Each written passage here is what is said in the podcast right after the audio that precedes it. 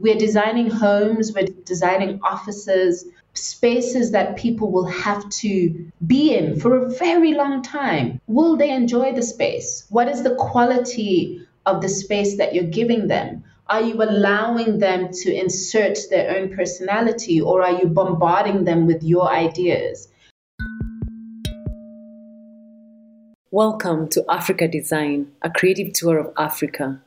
On this episode, we have Juliet Kavishe, a professional interior architect born in Tanzania, brought up in four countries on two continents. She talks us through the culture of African design, links between pre colonial, colonial, and post colonial interior and architectural design and culture, Afro minimalism, and her experience being a third culture kid. Her personal design motto is that architectural design is achieved once you consider the complexities and interrelationships of human beings and their surroundings. I am Tanzanian by birth, but when I was a couple of months old, my mom and I moved to the UK where my dad was doing his PhD in mechanical engineering. So both my parents are academics, both are scientists. My dad was an engineer, and my mom is an ecologist. So I grew up in a very scientific household. I'm the rebel that decided to lean towards the arts. we lived in the UK for a while and then we moved to Kenya. So I lived in Nairobi for a couple of years. I lived in Eldoret for a couple of years. I did my high school in Limuru, Loreto Limuru. So I'm familiar with the Kenyan education system. I then did my university here in South Africa, the University of Pretoria. And so you see, I'm like, every major stage of my life is in a different country. Then my family moved to Namibia and I worked there for a while. I worked in Cape Town, I worked in New York, and back in Johannesburg. I've worked on projects globally Geneva, Dakar, Cote d'Ivoire, Nairobi, South Africa, one now in Providence. So I've had a global upbringing. I have a very global outlook on the world because of the way I was raised. I've always been the new kid, and with being the new kid at any place, you develop this respect for the local culture you're about to inhabit. Observing, respecting, learning language, learning culture, and hence maybe my interest in culture. Because when you're new in an environment, you shouldn't impose, you should rather respect, assimilate where you can, and improve with respect. You know, I've been raised like that. And maybe it gives me the authority to speak on how to be or live as a foreigner in a new place, how to respect culture, how to respect the design of a place. I'm obsessed with art. I studied art in high school, which also influenced my choice in doing interior design. I'm really interested in human beings, and interior design and interior architecture is the relationship between humans first and space and with humans comes anthropology, culture, religion. so you see where I'm going. We cannot design spaces without humans, without understanding who they are. And this is my life goal. This is my obsession. this is how I teach design, keeping things human centered about the human beings and the interaction. And I don't think I'd be this person if I didn't grow up the way I grew up if I didn't have the exposure I had from a very young age. In your practice, you've done amazing projects all over the world. You've done projects in South Africa, architectural designs. You've done projects in China, Los Angeles. So you've kind of, you know, really experienced the best of both worlds. What are your takes about this? What are the differences? What are the similarities?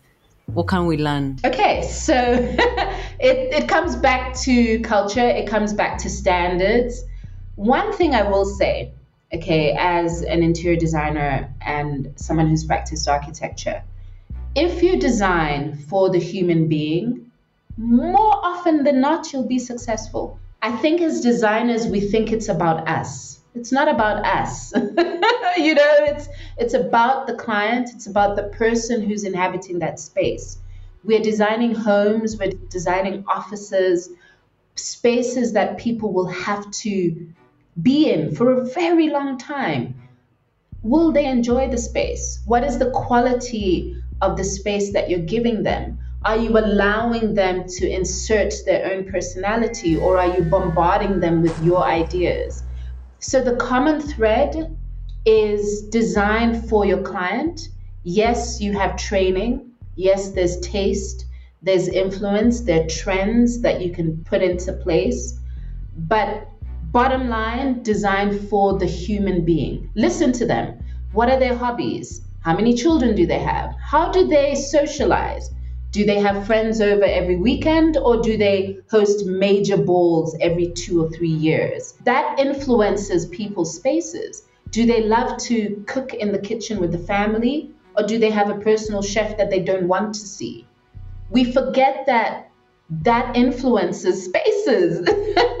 We've had clients, well, I've had a client who, because of the culture, this was a West African client, I was speaking to them and they were like, they don't ever want to see their staff. They don't ever want to see the staff. The food just must be there. The house must be cleaned. Yes, we can design staff quarters, but they must be underground. And I sat there going, but what is the quality of the staff members? They're human. And the person looked at me perplexed, like, what do you mean? They're staff. You know, like this idea of classism and you have to toe that line quite delicately. so it's different cultures are different. We have to pay attention and we have the responsibility to educate even in that process. Some clients will listen, some won't. You win some, you lose some. How do you balance the human centered design of what humans want now versus what's best for future generations? Oh, Adrian. it's a complex question. to be quite honest, it's hard. And I haven't been successful in that. I can be honest in saying that. You can propose sustainable choices, you can propose materials, you can propose practices.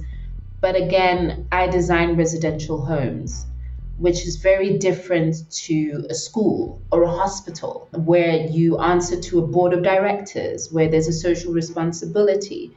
When you're designing people's homes, that journey and that kind of inception of responsibility and care, it takes a long time. And it takes one client or two out of a hundred who would even consider that. They just want their home to look pretty for their friends and for their kids. It's tricky, but it's the reality. What can we learn then in terms of design from previous generations? What can you teach us and the listeners about the culture of African design and how that might help? Through research, I found that that which we consider to be primitive is actually quite sustainable. The great thing about us Africans is we are very industrious we know how to use that which we are given. So that which is in front of us will make it work. And that is the epitome of being sustainable, of respecting the environment you're in, of respecting self. When I first came across the Masai Manyata, I was young and we were being taught, I think it was in GHC. Am I betraying my age? and where I did school. We were being taught how the manyatas were made out of twigs and cow dung and mud. And I immediately went, ooh, that must smell horrible. But then actually, the cow dung is an insecticide. It actually works as some kind of mortar, so it actually holds the twigs and the muds together. Who would have thought of that? But the Maasai, who are they? They're nomadic, they herd cows. Their diet consists of meat and milk and blood. And they built with that which they had.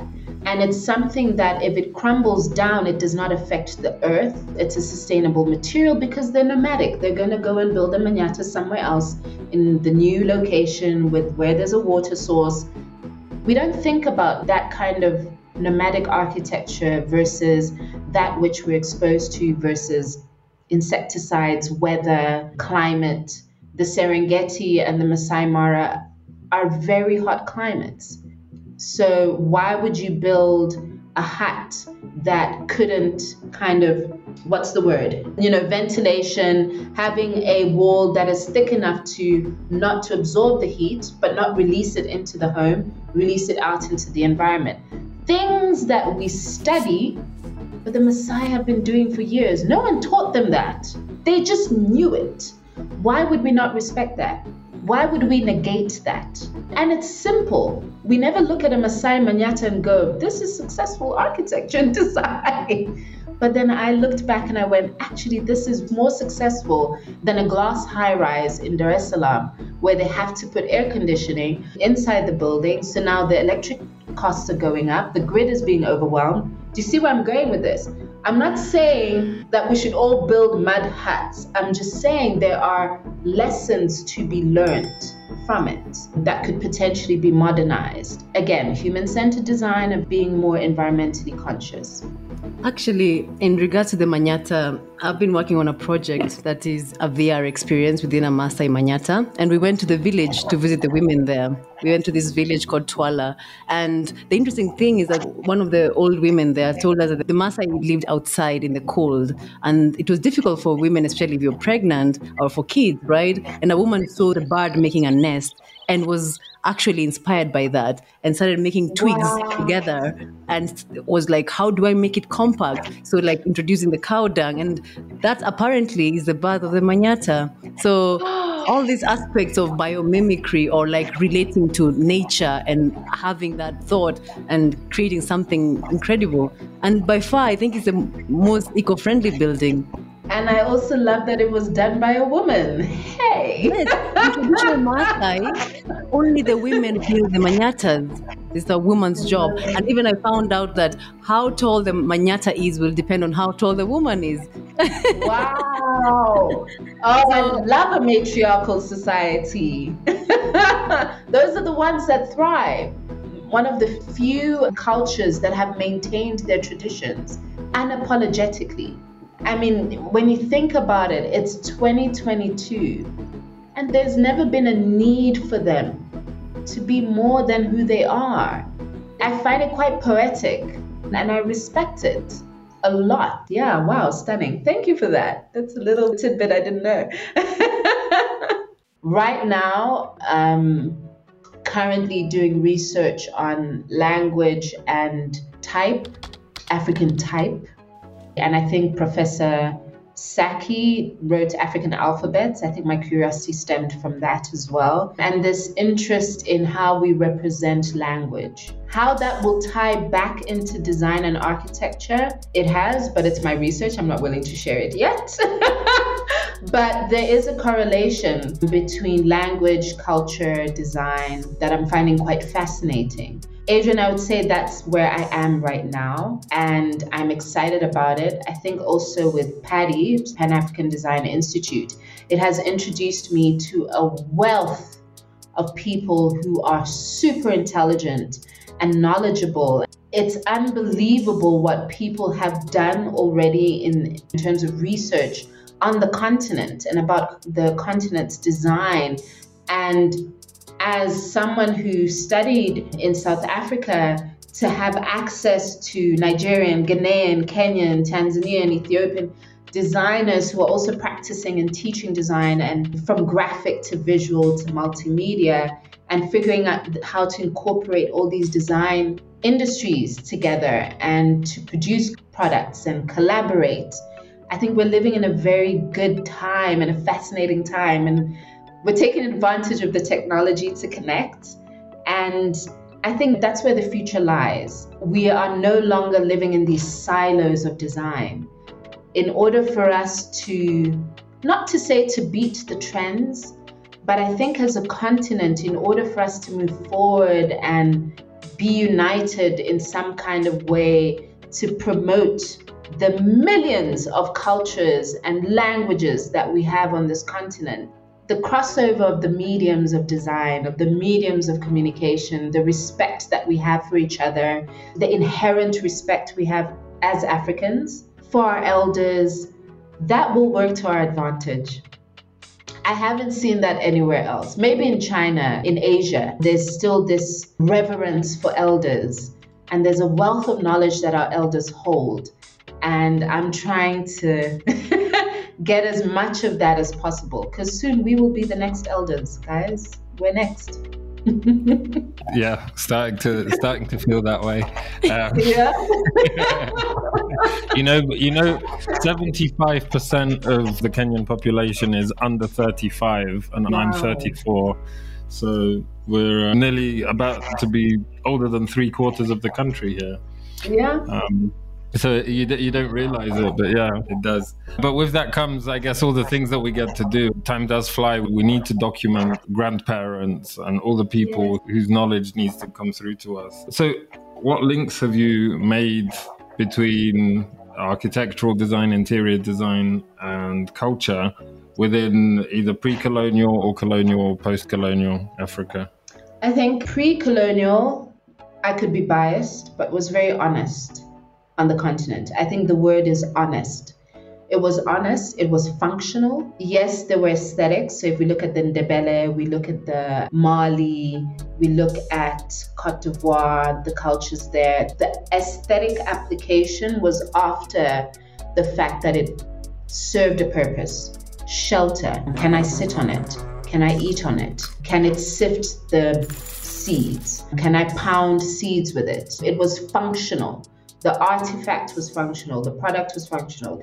The interior space, the way it was arranged, it was more about communal space. So we sat in a circle and we engaged with each other at an equal level. All stemming from culture, it was honest. Then colonization happened, and during colonial times, it was more about serving the oppressor, and we had to survive and adapt to the oppressor's way of doing things in order to serve them. We had to learn how their houses are arranged, how their houses need to be cleaned, how their clothes need to look ironed, how we needed to dress so that they felt respected. It all had to do with the oppressor, and we lost self in order to survive.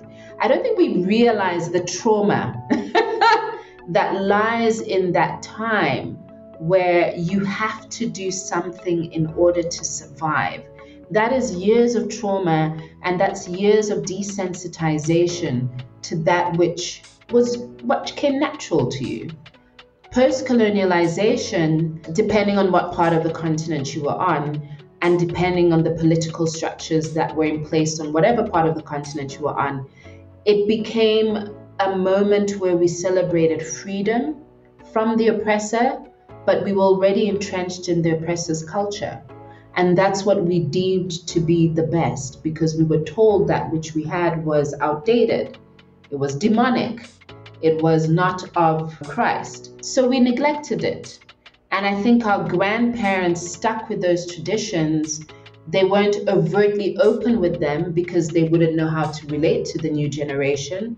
But you could see it in the little routines, the way they prepared the food, where they prepared the food. Was it in the homestead? Was it a homestead outside of the house? How the homestead was arranged. We called it the village. We didn't want to go back to the village because, again, we deemed it to not be of a certain status. We all wanted to be in town, in the city. And now it's 2022 and we're all yearning to find self because we've been again through a very traumatic experience globally.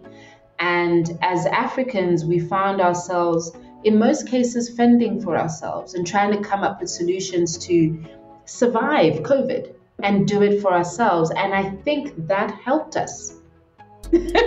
in a way, that realization that we had to come up with our own solutions and stick to our guns helped us. And we're now going back and respecting self and going, okay, what are the herbs that grandmother used? What did we used to steam with? You know, that research is back. It's not deemed as, how do I put it, as old fashioned, but it's now called healthy living and going back to the environment and being in touch with our roots. All these um, buzzwords. in a way, I'm glad we're going back to ourselves and we're learning from our elders, but it's just been this cyclical process. And I pray as a continent we stay in that moment of pride because we can do a lot and we have a lot of resources. We are a humble people, but in that humility comes love and respect for each other. And I think that's what makes the world turn around. That's what will save us as a continent. Was it Trevor Noah or someone else who said that when Africans walk around barefooted, it's perceived as primitive? But when other people do it, it's perceived as being at one with the earth, yeah. grounded, centered. Yeah. yeah. we had all these elements of self reflection, self intuition, and connection from our past. And so, you know, we need to be grounded. We need to go back to this. Yeah. You're a self proclaimed Afro minimalist. Yes. Tell us more about that. It's part of, let me put it this way when I walk into a room with my afro hair, okay, already there's this perception that she's not going to be who you expect she'll be. Okay, so I don't have my weave. There's this idea of the afro hair, which I call my crown, but I dress in black. you know, I want to speak about a certain thing, I want to teach about a certain thing.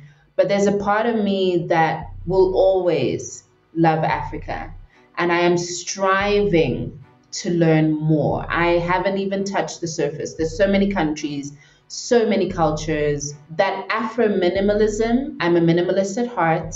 Less is more, but that less is impactful. Okay? So that's where my Afro minimalism comes in. The impact is bite sized, it's small, but you know, little by little, they say kidogo kidogo, can't remember the Methali. Uh, it's been years, but little by little you'll get there, right? It adds up. So yes, Afro minimalist.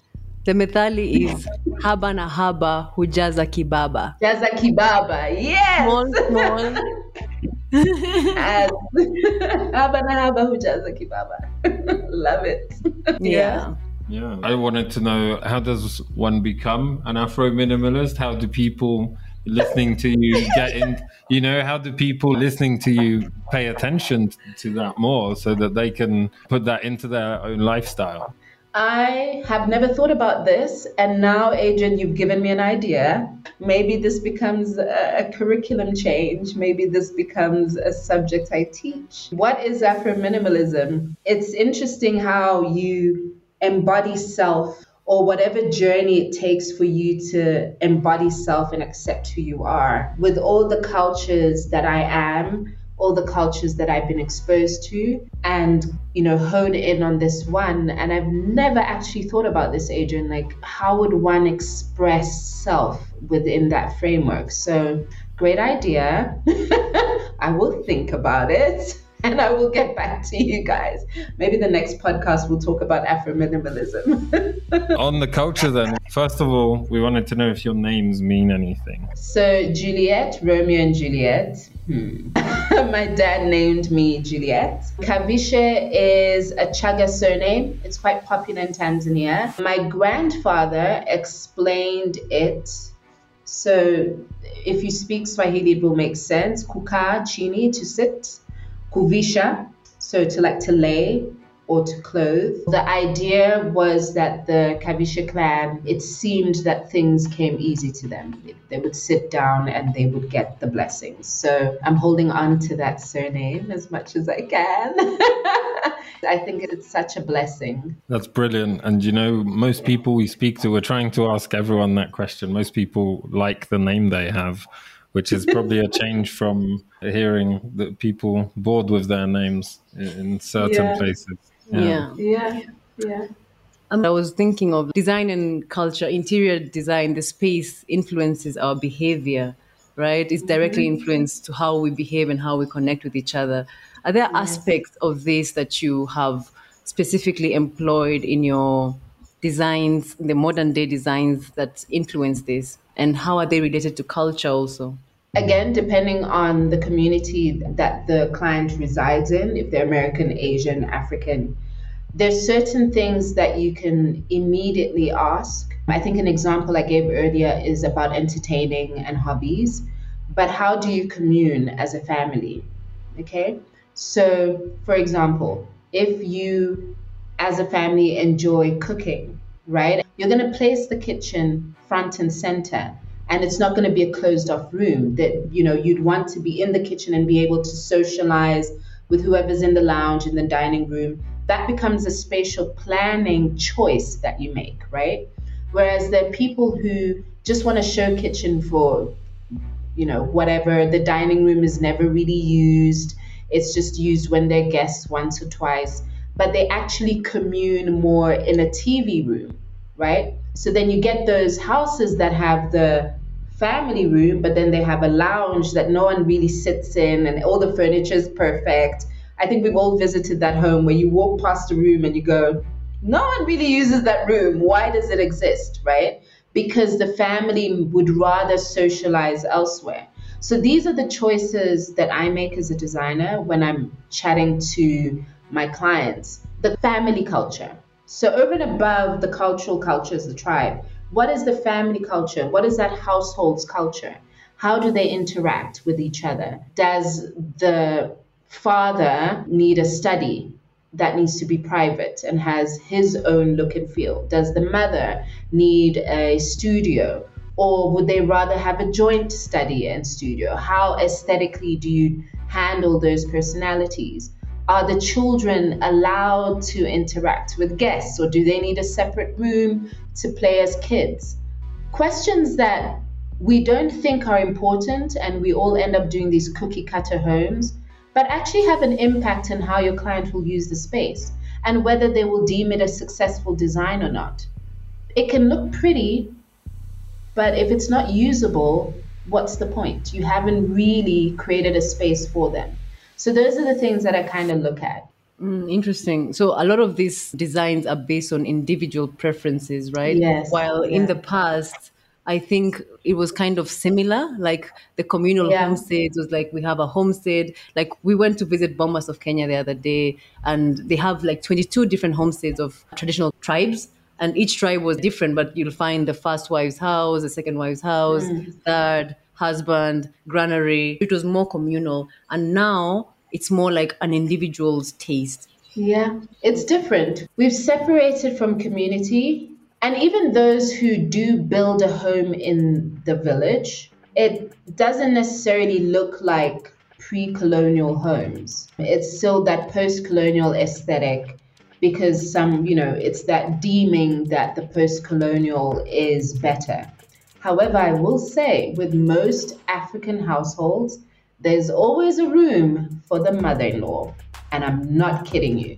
There's always a room, which again, right, it always comes up a guest suite, a little cottage at the back of the house, fully kitted out kitchen for the mother in law, which means there's an understanding of the extended family participating in the nucleus family's culture and day to day lives, right?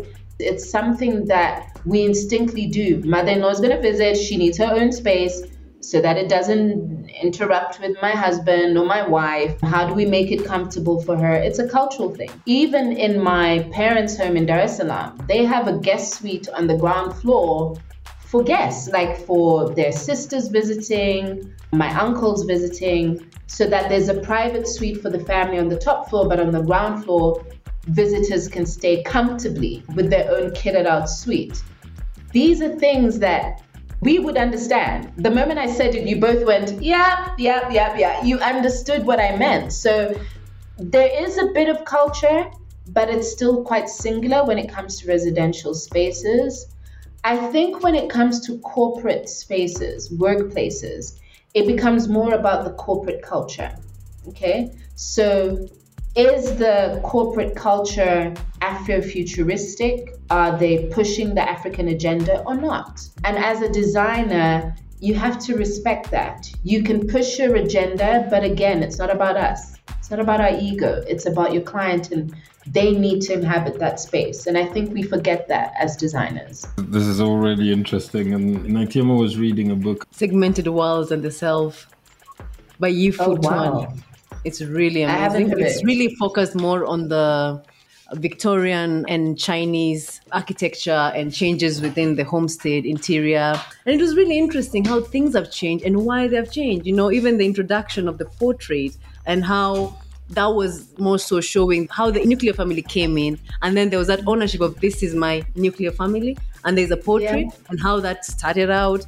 And then how in the past people who are in power people who are rich or people who own like a lot of stuff would find a lot of pride in sharing that with the servants having servants at a place of respect. And then how things change with time and how people started having more focus on their nuclear spaces. And that introduced the back stairs, whereby you don't want to see the servants.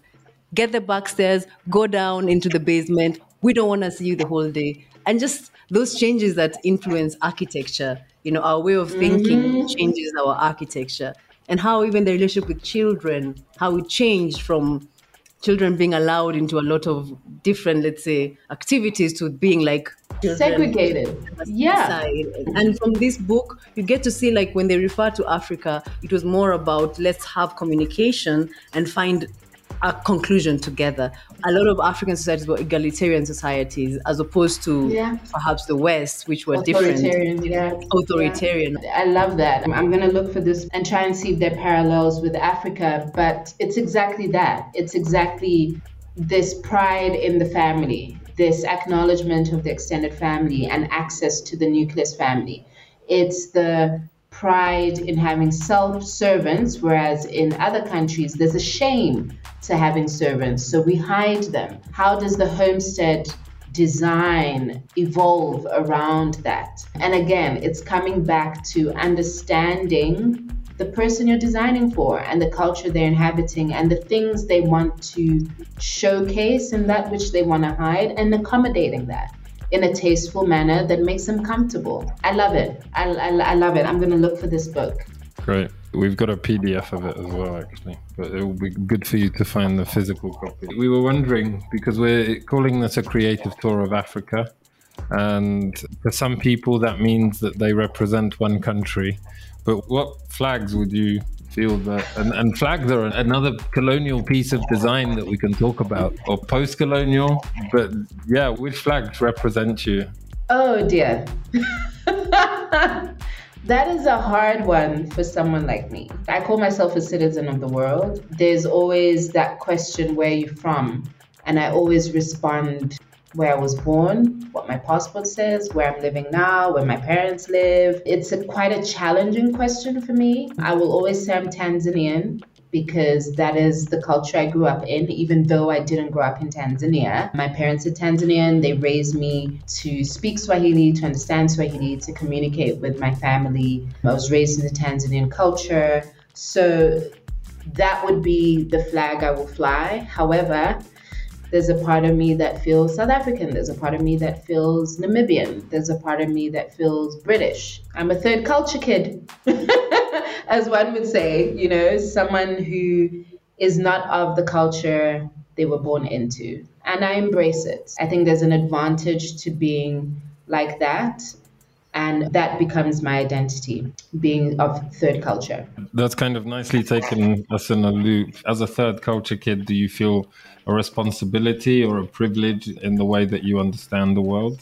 I would say i feel both. I do feel privileged. It's something i acknowledge. Unfortunately, there are instances where I hide it, where I've hidden that knowledge in the past, where I've been very quiet about the way I was raised and my identity. And there are moments, and because of that, I take huge responsibility because of that privilege in being aware, researching, respecting, and teaching where I can, where I have an opportunity like this to speak on the things that I love, to speak on the things that I'm passionate about, to speak about my multicultural experience, my multicultural self.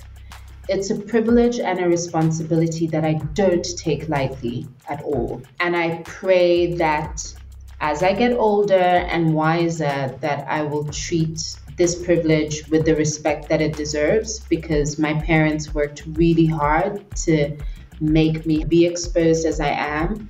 And hopefully, my future kids will, and my current students, who I call them my kids, will benefit from this knowledge. Amazing. I love your hair. It's really beautiful. Thank you. Thanks. Yeah, brilliant. Any questions for us? Or the community. Any other things you'd like to share? Or yes, questions for the community? I think what you guys are doing is outstanding. I wish a community like yours existed when I was doing my high school in Kenya. There needs to be more conversations. And our generation will be the change makers. We can't wait for our elders to do this. We can encourage the youngsters to join in, but if we don't show them that we are the change makers and actually illustrate that change, they're not going to be swayed. So I commend your work. I commend what you're doing. I think this is something that's needed in East Africa. I wish there's a way we could pull Tanzania into this, Uganda, the rest of the East African community. I think what Design Kenya is doing is absolutely stunning. The kind of conversations and dialogues we're having are eliciting change. They are changing the way we think about our normative positions as designers. And I commend you a lot. And I respect the work that you're doing. It takes brave people to want to change the world. So thank you. That's really kind of you. and I think pride in who you are, that's where it should start. Once you're proud of who you are, it gets easier to notice that which is not aligning with self. That's a really good place. Have you got anything that you would like people to contact you about specifically? Hmm. I want to talk more about design. I want to talk more about African design. I want to talk to students, kids who are doing art and design, network with educators, network with companies that are interested in educating their staff or they're changing the company culture and finding a way to infuse you know the african design in their company culture. And this is speaking to companies that are based on the continent okay? Countries that are not based on the continent yes they can infuse it in order to respect their employees but i want to start work on the continent. I think there's a lot of work we need to do and i'd love to speak to anyone collaborate with anyone within those spaces and let's see how we can champion Africa. Thank you very much.